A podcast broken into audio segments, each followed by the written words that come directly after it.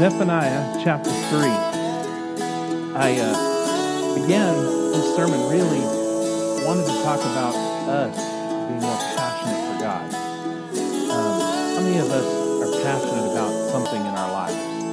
Uh, whether it's fishing, have you met those guys that are just passionate about fishing?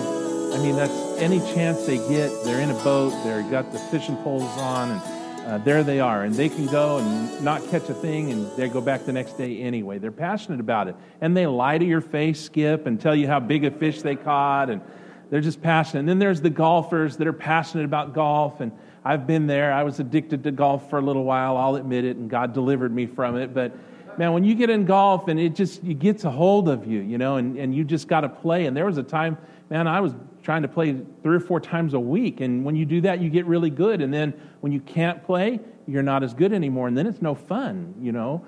But you get passionate about it, everything you do. And you'll see those guys in the mall or at work or different places. Those guys always practicing their golf grip, whether they got a golf club in their hand or not. They walk around the office just kind of doing this. And it's just crazy. Or they're passionate about rodeo, like Brother Carl is. You have a rodeo on, he'll know it. I don't even need the TV guide to know rodeos now. I get a text every weekend rodeo, channel 371, and it just what time and everything. He's passionate about that.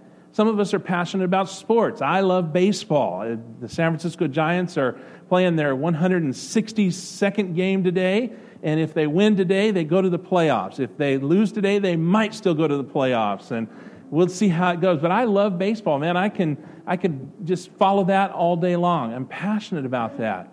Some are passionate about football. I don't know why, but they're passionate about football. I've kind of hung up my NFL um, affiliations. I've been so disappointed in the NFL the last several years. But some of you are passionate about it. You love football and, and you get excited about it. And, and you may come here and fool the rest of us, and we may think you're calm, cool, and collected. But you get a passionate sports nut in front of a TV, and they turn into an animal. I mean, throwing things around the house, screaming and hollering. It would be nice if some of our church services sound more like game day at your homes, amen? Where people are like, yeah, amen, ha, ha, you know, get excited a little bit. We get passionate about things. But I don't know about you, but sometimes we look around us in the church today and we begin to wonder where has the passion for God gone? And uh, most churches you'll find are not full. Most churches are half full at best. And the services are more, sometimes it seems like folks are just there out of obligation. They have to be. And yet there have been times when we've been passionate about God where we couldn't wait to get to church where we couldn't wait to see our brothers and sisters in Christ, and we couldn't wait to, to sing and feel the Spirit move in our presence, and we couldn't wait for the preaching of the Word, and we couldn't wait for the altar call to, to see who would go forward, or who maybe would give their life to Christ this week, or, or who would come back to church that had been backslidden and out away from God for a long time. And we've almost lost that passion, and it has just become a ritual to us. And so I've been thinking about that passion, or the passion to know God better when we used to devour the scriptures, we'd pick them up and read them in the morning, in the evening, and we'd sneak them to work with us or to school, and we'd, we'd always be looking for something that God would speak to our hearts, and we were passionate about it, or, or passionate about prayer. Where that we had a need and we just had to have people put that on a prayer list and we had to spend time asking God and pleading with God and, and we kept a list and we checked it off as God answered prayers and we just knew that God would answer those prayers. And yet, maybe today we may have lost a little of that passion. Or for a revival service. Remember the times when revival was announced and everybody get excited and we think, man, all right, we gotta, we finally get to hear some good preaching. We got a guest preacher coming in and, and we'll have some good special music. And we were excited about revival. And, and nowadays we think revival, oh no, that means we're gonna be in church Sunday, Monday, Tuesday, Wednesday. And that's even cutting the passion short because revivals used to be week long events or even longer if, if God began to move. And we've lost that passion. And now churches struggle to have Sunday school even to fill it up or to have Sunday morning and then a Sunday night service to fill it up. And then Wednesday night rolls along and we struggle to do that. And we've just seemed that we've lost a passion for God. And so I began praying and asking God, God, what, how do I speak on that? And you know, the, the thing that the Lord kind of laid on my heart was that maybe it's not the passion that we have that I need to talk about today, but the passion that God has for us. The Bible says we love Him because He first loved us. That our love is a response to God's love for us. And maybe part of the reason we've lost that passion for God is we've forgotten how passionately God loves us. I mean, how could we not love a God that loved us like that? I, uh, I love coming home in the evening. I've got a couple crazy dogs and a crazy cat, actually, a couple crazy cats. But those dogs can be on my hit list all day. They may have done something terrible the night before. Some of you know Kathy's been gone a few days, and so I, being the good dad that I am, I prepared Jack in the Box for dinner the other night. And I ate in front of the TV, and I left my bag there on the table next to the TV when I was done. And I came home, and Kathy's dog, not mine, mine would never do that. But Kathy's dog shredded that bag. I mean, it was like microscopic pieces of paper everywhere in the house. It took me forever to clean it up. And I'm just looking at her and I'm telling her how I'm going to kick her across the yard. And I'm going to, you, you, your mom's not here to protect you. You are walking on thin ice. And in my mind, I had visions of stringing her up and snapping a picture and putting on Facebook and tagging Kathy in the picture so she could enjoy it from Oklahoma. Got it all cleaned up, went somewhere, and came back. That dog's wagging her tail and excited that I came home. And it just kind of made me, okay, get over here, you know. And then she's on my lap and I'm loving her because I realize how much she loves me. How do you hate a dog that loves you? And I have to think, how do we lose a passion in a God that is so passionate for us?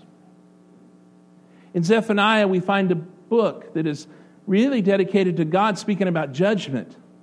But towards the end of the book, he turns the tables and he begins to talk about restoration. Even though they are being judged and even though they're being told what they've done wrong, God is quick to remind them of how much he loves and cares for them. And aren't you glad that our God is that way? That even though at times we feel conviction, at times we know that we've done wrong, We've not lived up to what we've promised God. And we feel the God's Holy Spirit speaking to us about it, but God is quick to come alongside us, and He loves us anyway. And so He speaks to these people. And in chapter 3 of Zephaniah, verse 17, He says this The Lord your God is in your midst, a mighty one who will save. He will rejoice over you with gladness. He will quiet you by his love. He will exult over you with loud singing.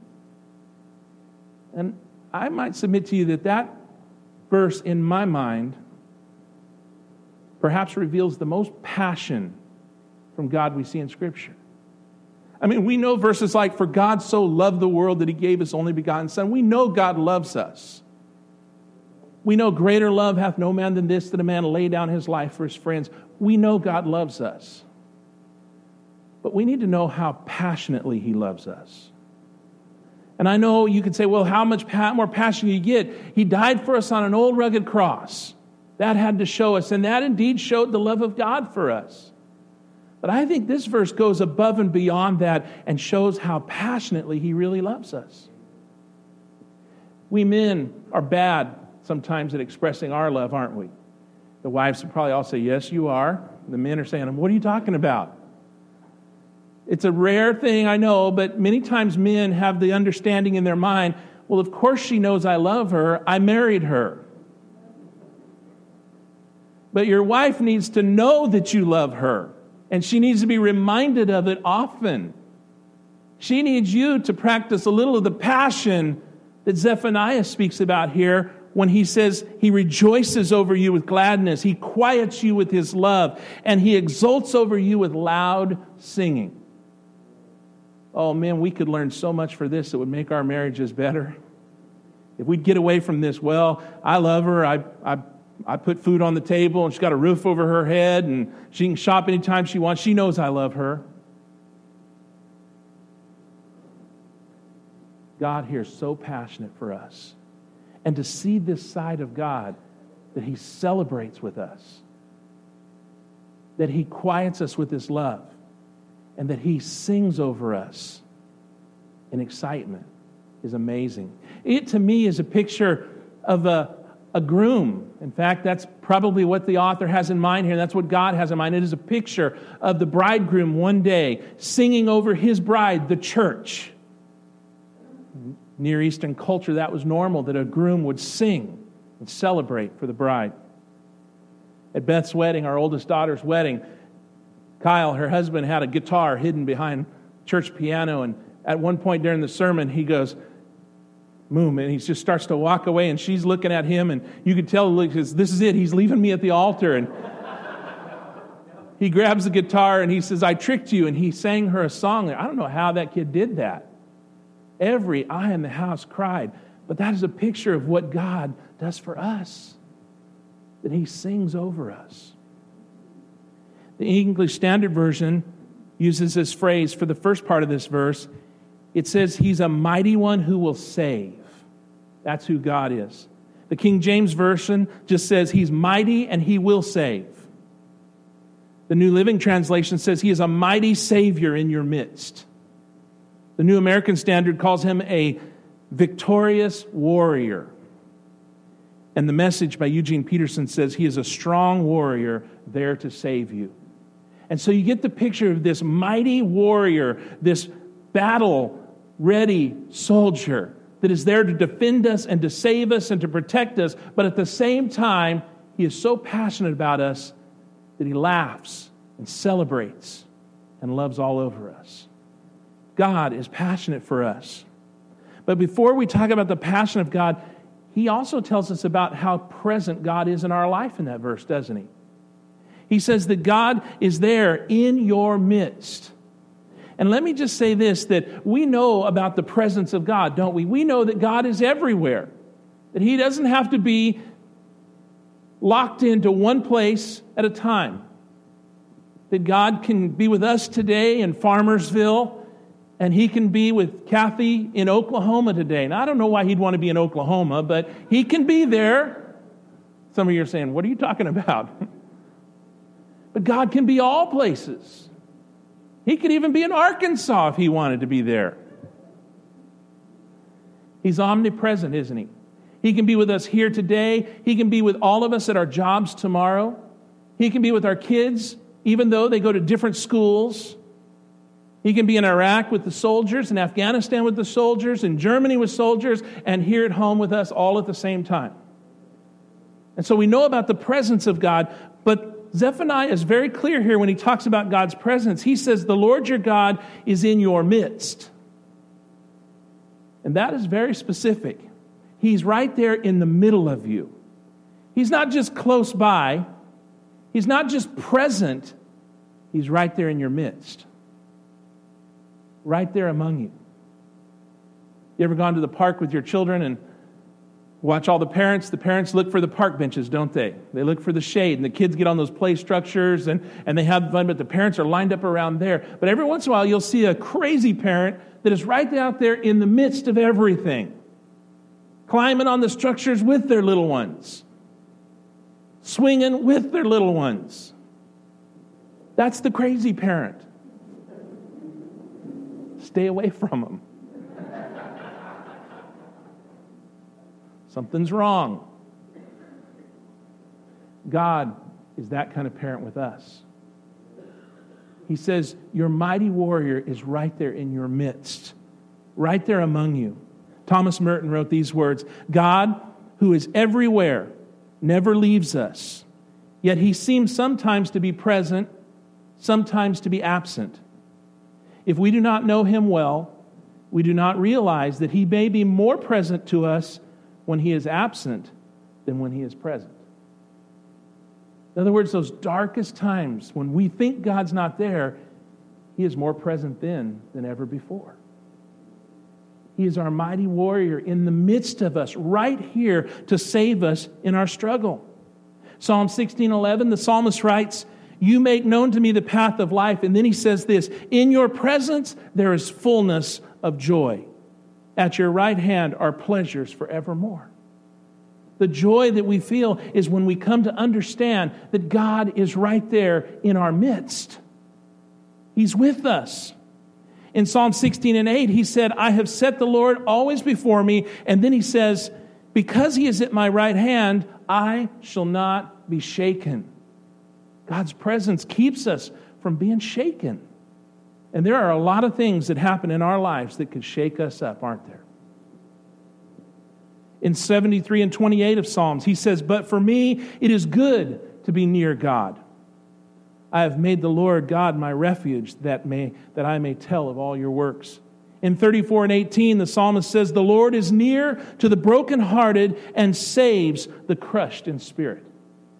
He's right here in our midst. And maybe you came in here this morning with a broken heart. And you say, Well, God certainly isn't in my presence. I'm down, I'm discouraged, I'm brokenhearted. No, He is there near the brokenhearted. So much so that He makes it very clear here and He points out them specifically. He says, God is near the brokenhearted. James 4 and 8, James reminds us in all his wisdom draw near to God, and He will draw near to you. Cleanse your hands, you sinners, and purify your hearts, you double minded. And I love the promise of James if we draw near to him, he draws near to us. And in my mind, with this idea of God being present with us, it's almost as if we're walking, and when we need God the most, all we do is turn around and open our arms, and He runs right into us. Because the problem isn't His presence in our life, it's our awareness of His presence. And as soon as we're aware of it and we open our arms to Him, James promises that he draws us in. So God declares that he's not only near us, but he's right here in our midst. He's in the middle of our lives, if you will. Let me give you some statements that I jotted down. In the midst of my illness, he is here and he is mighty. You ever gone through an illness, a serious illness? Something that was maybe prolonged. Maybe it was life or death. Maybe it was just painful. Maybe it was just suffering. Maybe it was just long enough that it drug out and wore you out. You need to know that in the midst of your illness, He's there. In the midst of my grief, He is here and He is mighty. You ever had grief in your life? Grieving for a loved one that has gone on before you, grieving the loss of someone and grief can be a terrible time. No one can really tell us how to overcome grief. But we know that in the midst of our grief, right in the middle of it, He's there. In the midst of my brokenness, He is here and He is mighty. There's times when we are just broken, and I mean broken. You ever felt like you can do nothing right, and that nothing about you is right. That every time you open your mouth, you hurt someone. Every time you try to do something good, it turns out bad. Or every time you think you've got victory over a sin, you stumble right back into it. You do things that you're ashamed of, and you don't know why. And the only conclusion you can come to is there's just something wrong with me. I'm broken. And indeed, we're all broken because of sin. But in the midst of our brokenness, He's right here with us. In the midst of my depression, He's here and He is mighty. I don't think there's a darker place to be than in the midst of depression, do you? And if you're in that, you know what? You are not alone. We all suffer with it. Some at different times in our life, and some for different lengths of time. But even the one that walks into church on Sunday with the biggest smile on their face, I guarantee you they've been there. But in the midst of that deep, dark hole, He's here, and He is mighty to save. In the midst of my loneliness, loneliness can be a terrible place. But isn't it ironic that in that loneliness, all along, Jesus is there. We feel so alone and we don't even realize that He's right there. We are never alone. God is always beside us. In the midst of my trials and temptations, He's here and He's mighty. And in the midst of my doubts, He's here and He is mighty. Ever been there when all you had was questions? Sometimes, and maybe it's us as men in particular, men like to have answers. You know, Kathy will say something, I got to come up with the answer. Well, it's because of this. If I don't know, I make it up. But I hate having questions that I can't answer. And life throws a lot of those at us, doesn't it? Why did that happen? Why did this person get sick? Why did God take them to heaven? Why did I lose that job? Why did my kids end up out of church? Why did my wife leave me? Why did my parents not keep me but put me up for adoption? Why don't my grandchildren call me? Why am I here? Life has a way of throwing some questions at us that we don't have the answers to. And those questions lead us to doubt, don't they? Does God care about me? Does God love me? Has God forgotten me? Is God angry with me? Is God punishing me? We have all these doubts, but in the midst of these doubts, He's there and He is mighty to save. We need to know that He's present with us. An author said this, Robert Murray M'Cheyne. He said, Live near to God, and all things will appear little to you in comparison with eternal realities. The closer we are to God, the smaller our problems seem. The closer we get to Him. And he tells us, I'm right there and I'm in the midst of this. So Zephaniah says, The Lord your God is in your midst, a mighty one who will save. He will rejoice over you with gladness. He will quiet you by his love, and he will exult over you with loud singing. And so we know he's present with us, but then he tells us God is passionate about us. God is passionate about us. And sometimes I wonder about that, that if he's so present in my life, how can he be so passionate about me? He knows all my flaws, all my weaknesses, all the mistakes I make, and yet He still loves me. Because that's the love of God. That's how passionate He is. God tells us how He feels about us. The devil likes to throw doubts to us about how God feels about us. And God turns around and says, Let me make it very clear how I feel about you. He says he rejoices over you with gladness. That is talking about excitement. He uses the word twice, really, the same word, a little different tense of it, but rejoicing with gladness. He says, That's how I feel about you. God says, When I see you, I celebrate. When I see you, I'm filled with joy. When I see you, gladness fills my heart. It's like a festival. And to me, it reminds me so much of the parable in the New Testament of the lost sheep or the lost coin. Remember the story? The shepherd had lost something and goes out and finds it and then calls for a celebration. The woman lost a coin, part of her dowry, and when she finds that one coin, she calls everyone in and celebrates. And the parable tells us that just like that, there is more joy in heaven over one soul that comes home tells us that the angels rejoice. God celebrates over us. I also think of a new child. How many of us have had that experience of being there when a new baby enters this world? And man, the way we celebrate it, there's just smiles and there's tears and there's laughter and there's joy, there's excitement, and people are giving out uh, bubblegum cigars and See's candy suckers, and, and everybody's just excited about this new baby, and, and they're tossing the baby in the air, and mother throws a fit. They're just excited.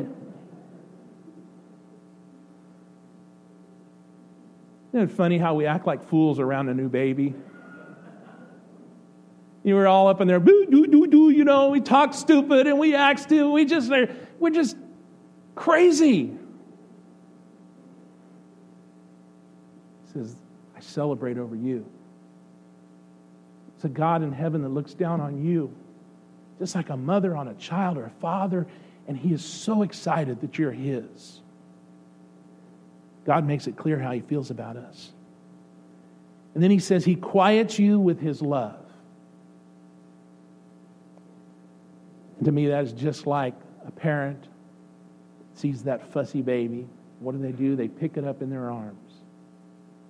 And they just wrap it up and they talk to it and they sing to it. And all of a sudden, the fussing stops. And God says, That's what I do to you.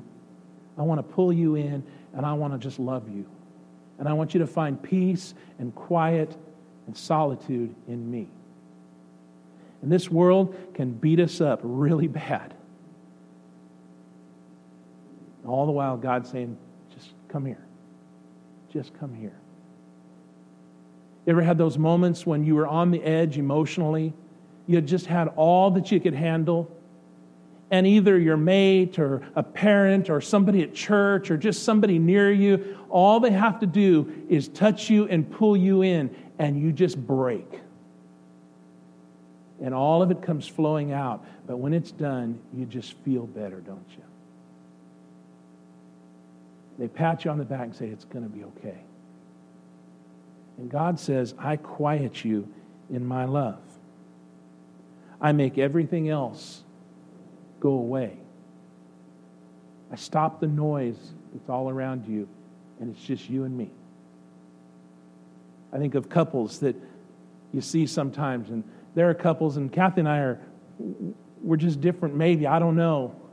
I see couples sometimes we go out to eat and they get around and they just talk, talk, talk, talk, talk, talk, talk. Sometimes Kathy and I like to go out and we just sit. Don't say a word. And sometimes we don't even have to say anything. Sometimes it's just reaching out a hand. I don't even have to say, hey, give me your hand. Her hand reaches right out. And just sitting there holding hands can make the world just seem like a better place. You'd be surprised how much better this world would be if we would take the time to just rest in the quietness and the love of God. And then he says in Zephaniah that he celebrates over us. He will exult over you with loud singing. You ever thought about God singing? I mean, we always think of the deep voice, don't we? Let there be light, you know, and there's light. Behold, you know, and all these deep voices we hear from heaven, and that's God, this majestic thing. But to think about a God that sings, and of all things, sings about us. That's amazing. I read a story. It was about a little boy, and he was sitting on a piano bench in his home. And he was just kind of plunking at the keys. He didn't know how to play, and he was pretending, though, that he did. And there was the sheet music up on the front of the piano, and he's just going at it. And then his daddy comes in and sees him sitting there and the dad walks up to him and he said to him, When you were in mommy's tummy, he says, I would often sit right here with her and I would play this very song for you. The father was shocked when the little boy turned to him and said, Oh, so that was you. and we hear so much, don't we, about mothers that are pregnant and the dad's talking to their tummies and singing to their tummies. And I, I, bet you Raymond played clarinet. I bet he stuck the end of that clarinet right on your tummy and just played those songs. And that girl probably dancing around right in the belly, and you're probably thinking, knock it off, you're making her move. And probably when she came out, she heard a clarinet and she says, That's dad. I don't know whether this little boy really remembered hearing his dad playing that song or not. But those words, oh, so that was you. I got to thinking about that, and I wonder sometimes if we've actually heard God singing over us.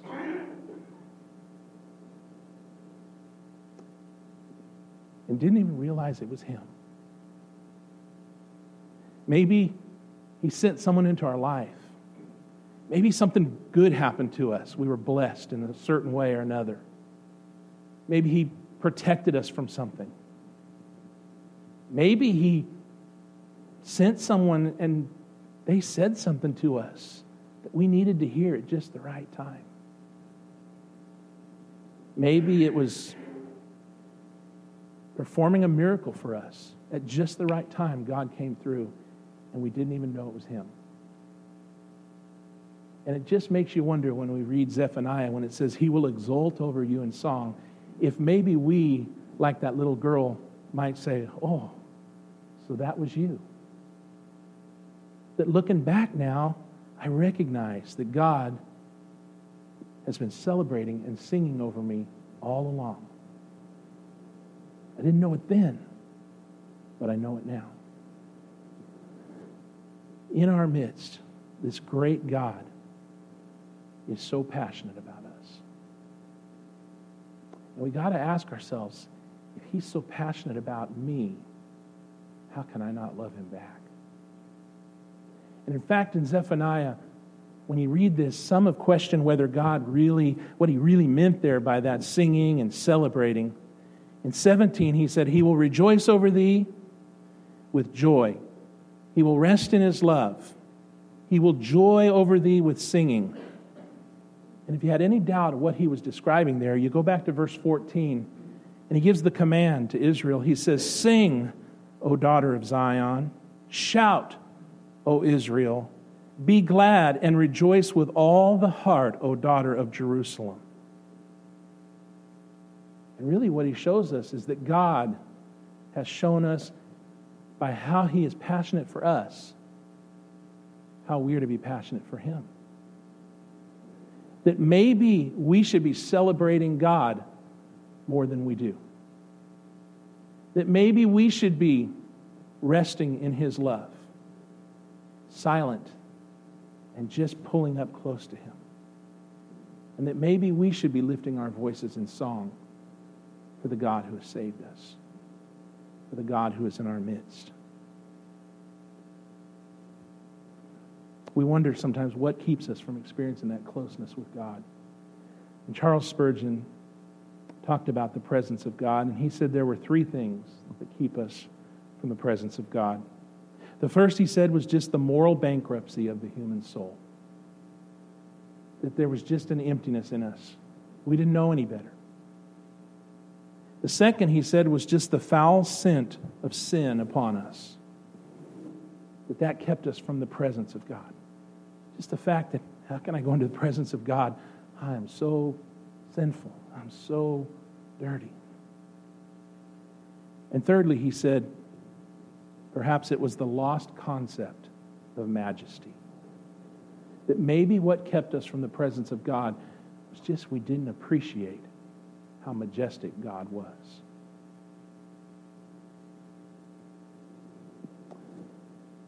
We have a great warrior in our midst, in the middle of our life, who is passionate for us. This morning, maybe that's the message you needed to hear. Maybe the enemy has convinced you that you're all alone. That whatever it is you're going through, you're just there alone. And God wants you to know He's right there in the middle of it with you. Maybe this morning you just needed to know how much He loves you. Maybe those doubts had begun to come in. The enemy has been sowing them for a while, and they have begun to overtake you. And maybe this morning the Holy Spirit just needed to say, I love you. Don't listen to anyone when they tell you how I feel about you. I'll tell you exactly how I feel about you. I'm passionate for you. And maybe this morning you need to receive Christ as your Savior. You've never accepted Him. You know who He is. You know all about Him, but you've yet to surrender your life and just say, Here's my life, God. Forgive my sins. I want you to be my Savior. I want to commit myself to serving you and following you all the way. Let's stand with heads bowed and eyes closed. Dear God, I thank you so much for this day. I thank you, Lord, for the words of Zephaniah